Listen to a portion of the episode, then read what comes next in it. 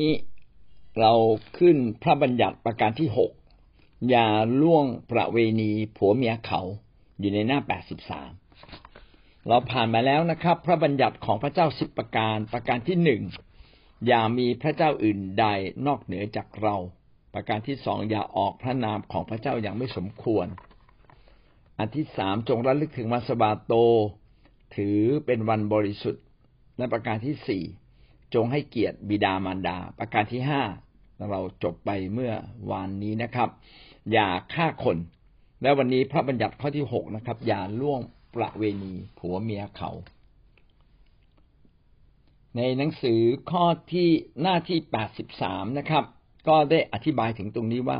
ชีวิตสมรสเป็นของประทานจากพระเจ้า สถาบันครอบครัวเป็นสถาบันของพระเจ้า ชีวิตสมรสเป็นสิ่งที่ พระเจ้าทรงให้กับเรา ก็ถือว่าเป็นเรื่องที่สำคัญที่คนสองคนจะมาเป็นหนึ่งเดียวกัน ข้อความนี้หมายความว่าอย่างไร การที่พระคัมภีร์ได้สั่งเราว่าอย่าล่วงประเวณีผัวเมียเขา ข้อความนี้ก็สั่งกับเราว่าเราเนี่ยต้องยำเกรงพระเจ้ายำเกรงก็คือเกรงกลัวที่จะไม่ทำผิดต่อพระเจ้านะครับ ขณะเดียวกันเราไม่เพียงแต่เกรงกลัวแต่ด้วยความรัก พระเจ้า เทิดทูนอยากให้พระเจ้าได้รับเกียรติอย่างยิ่ง ถ้าเป็นอย่างนี้แล้วเราก็จะทำตามบทบัญญัติของพระเจ้า ดังนั้นมีสองวิธีการเสมอในชีวิตของเราที่เราจะสามารถทำตามบทบัญญัติของพระเจ้าได้นะประการที่หนึ่งก็คือเราต้องยำเกรงยำเกรงคือเกรงกลัว ถ้าเราทำผิด เราก็สมควรต้องถูกลงโทษเนี่ยเราจึงพยายามไม่ทำผิดต่อพระเจ้า เพราะเรารู้ว่าทำผิดทุกครั้งโดนมีโทษแน่นอนนะครับ ส่วนอีกประเด็นหนึ่งก็คือความรักเป็นมุมตรงกันข้ามกัน ถ้าเรารักใครเราก็อยากให้คนนั้นได้มีความชื่นใจ ดังนั้นถ้าเราอยากให้พระเจ้าชื่นใจ เราก็จะไม่ทำผิดในกฎเกณฑ์ข้อนี้คือ ไม่ล่วงประเวณี ไม่ผิดพลาดในเรื่องทางเพศนะครับ จากสองประการนี้เราจึงควรดำเนินชีวิตเกี่ยวกับ เรื่องเพศในทางที่บริสุทธิ์และดีงาม ที่บริสุทธิ์บริสุทธิ์ก็คือแปลว่า แยกไว้เพื่อพระเจ้า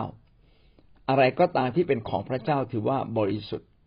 ดังนั้นชีวิตของเราเนี่ยต้องแยกจากโลกแห่งความบาปให้มาเป็นคนของพระเจ้า เมื่อเราเป็นคนของพระเจ้าเราก็จะมีชีวิตที่บริสุทธิ์ทางเพศ และชีวิตที่บริสุทธิ์ทางเพศนั้นไม่ได้เริ่มต้นที่พฤติกรรมอย่างเดียว แต่เริ่มต้นที่ความคิดด้วย ซึ่งเดี๋ยวพระคัมภีร์ก็คงจะได้กล่าวถึง เราต้องดำเนินชีวิตที่บริสุทธิ์และก็ดีงาม ดีงามในที่นี้ก็คือใครๆเห็นว่าดี มนุษย์ทุกคนเห็นว่าดี ถ้าเรื่องที่เราคิดว่าดีแล้วเปิดเผยออกไป แล้วคนอื่นร้องเย่ยี่นะครับ ไม่ไหวไม่เรื่องนะครับเขากลด่า หรือว่าเขาวิพากษ์วิจารณ์ก็แสดงว่ามันไม่ดีงามจริง โลกก็สามารถที่จะตรวจสอบจริยธรรม โดยเฉพาะอย่างยิ่งถ้าเป็นการผิดจริยธรรมมนุษย์ในโลกเนี่ยข้อพิพากษาได้ไม่ยากเลย การพิพากษาคนอื่นเนี่ยไม่ยากเลยนะครับ แต่การพิพากษาตัวเองโลกมักจะไม่ทำนะครับ วิจารณ์คนอื่นเนี่ยเราทำเยอะนะครับ แต่วิจารณ์ตัวเองเนี่ยเราจะไม่กล้าทำนะครับ งั้นดีงามในที่นี้ก็คือดีในสายตาของมนุษย์ และก็ดีในสายตาของพระเจ้าด้วยนะครับ ทั้งด้านวาจาและการกระทำชีวิตที่บริสุทธิ์ทางเพศนั้น ก็ต้องบริสุทธิ์ทั้งในนี้เสนอไว้สองอย่างจริง ๆ มีสามอย่างนะครับ วาจาก็คือคำพูด เราต้องดีงามในด้านคำพูดที่แสดงออกมาคำพูดก็มาจากใจ ใจคิดอย่างไรคำพูดก็จะเป็นแบบนั้น หลายคนเนี่ยเกี่ยวพาราศีนะครับ อายุมากอายุน้อยไม่เกี่ยวนะครับ จีบเขาทั่วเลยโอ้แสดงว่าใจข้างในเนี่ยผิดประเวณี มีความคิดที่ผิดประเวณี เพราะฉะนั้นพูดจาออกมาจึงมีคำพูดที่เกี่ยวพาราศีทั้งทั้งที่ตนเองก็อาจจะแต่งงานแล้ว หรือว่ามีแฟนแล้วอย่างนี้เป็นต้นนะครับนั่นก็คือด้านวาจา ด้านการกระทำไม่เพียงแค่ด้านวาจาการกระทำก็คือการแสดงออกพฤติกรรมในชีวิตเราพฤติกรรมในชีวิตเราเช่นกลางคืนไปไปเที่ยวกลางคืนอย่างเงี้ยอย่างเงี้ยเป็นต้นนะครับ หรือไปอยู่กับคนนั้นคนนี้ทั้งที่เราเองก็มีคู่ครองที่ชัดเจนของเราแล้ว อันนี้ก็เป็นสิ่งที่ผิดนะผิดทางวาจา ผิดทางการกระทำอีกอันหนึ่งที่ในนี้ไม่ได้พูดก็คือผิดทางความคิดผิดที่ใจครับ เมื่อเราผิดที่ใจก็จะเป็นต้นเหตุทำให้เราผิดที่วาจา ผิดที่การกระทำผิดที่ใจนี่หมายความว่าอย่างไร ผมยกตัวอย่างเช่นจิตใจเนี่ยเพี้ยนความคิดเราเพี้ยนไปนิดหนึ่งเราคิดว่าไม่เป็นไร อย่างคนในยุคผมเนี่ย เดี๋ยวนี้ก็เยอะเยอะกว่าในยุคสมัยผมที่เป็นเด็กวัยรุ่นนะครับเขาก็รู้สึกว่าเออการที่เรารักกันการนอนด้วยกันเนี่ยไม่ผิดนะครับ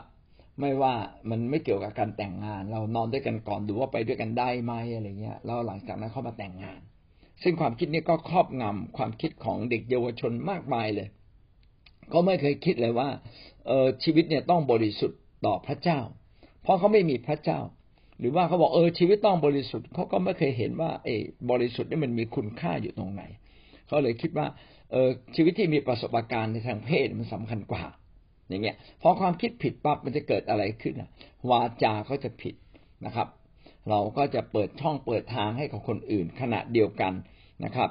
ในเรื่องของการกระทำเราก็ปล่อยเนื้อปล่อยตัวทั้งสองฝ่ายนะครับ ไปที่รับตาคนแล้วก็จะมีกิจกรรมทางเพศตรงไหนก็ได้ ซึ่งแต่ก่อนเนี่ยคิดว่ามีเฉพาะในต่างประเทศเดี๋ยวนี้ประเทศไทยก็มีนะครับ มีข่าวออกมาเรื่อยๆเลยนะครับ เอา้าต่อหน้าชน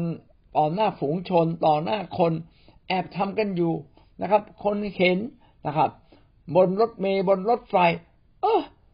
คือคนไม่มีความอับอายในการทำผิดเลย ไม่มีความยำเกรงพระเจ้าเลยนะครับ เอาละนี่ก็เป็นสิ่งที่ทำให้เราเขียนว่านะครับ ว่าความหมายของคำว่า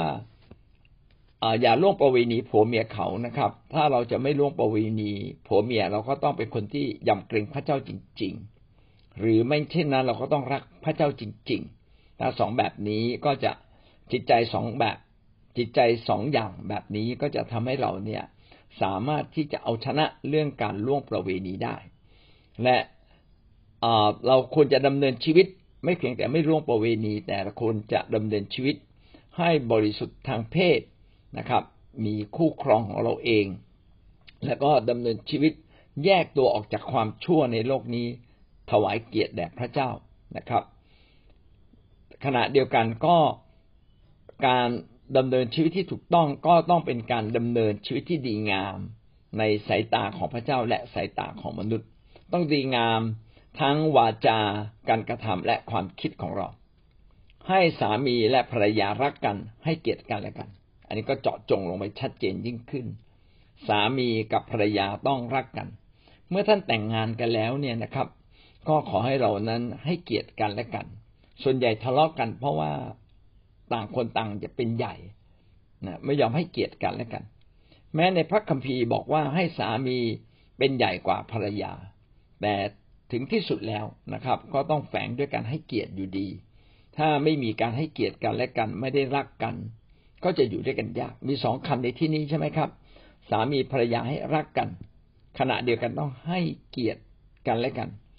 รักกันก็คือการที่เราเห็นว่าคนอื่นดีกว่าเรา เห็นแก่ประโยชน์ของเขา เมื่อเราเห็นแก่ประโยชน์ของเขา เห็นแก่ชีวิตของเขา เราก็จะไม่ทำผิดต่อเขานะครับถ้าแต่ละฝ่ายคิดแบบนี้ ดังนั้นพี่น้องจะเห็นว่ามันก็ไม่ใช่เรื่องง่ายเลย ถ้าเขาไม่ใช่คนที่ตั้งใจเดินกับพระเจ้าจริง ๆ เขาก็จะไม่ได้รักอีกฝ่ายหนึ่งอย่างแท้จริง เพราะความรัก ที่เป็นความรักอย่างแท้จริง เป็นความรักที่ไม่ได้เห็นแก่ตัวเองนะครับ แต่เห็นแก่พระเจ้าและเห็นแก่คนอื่น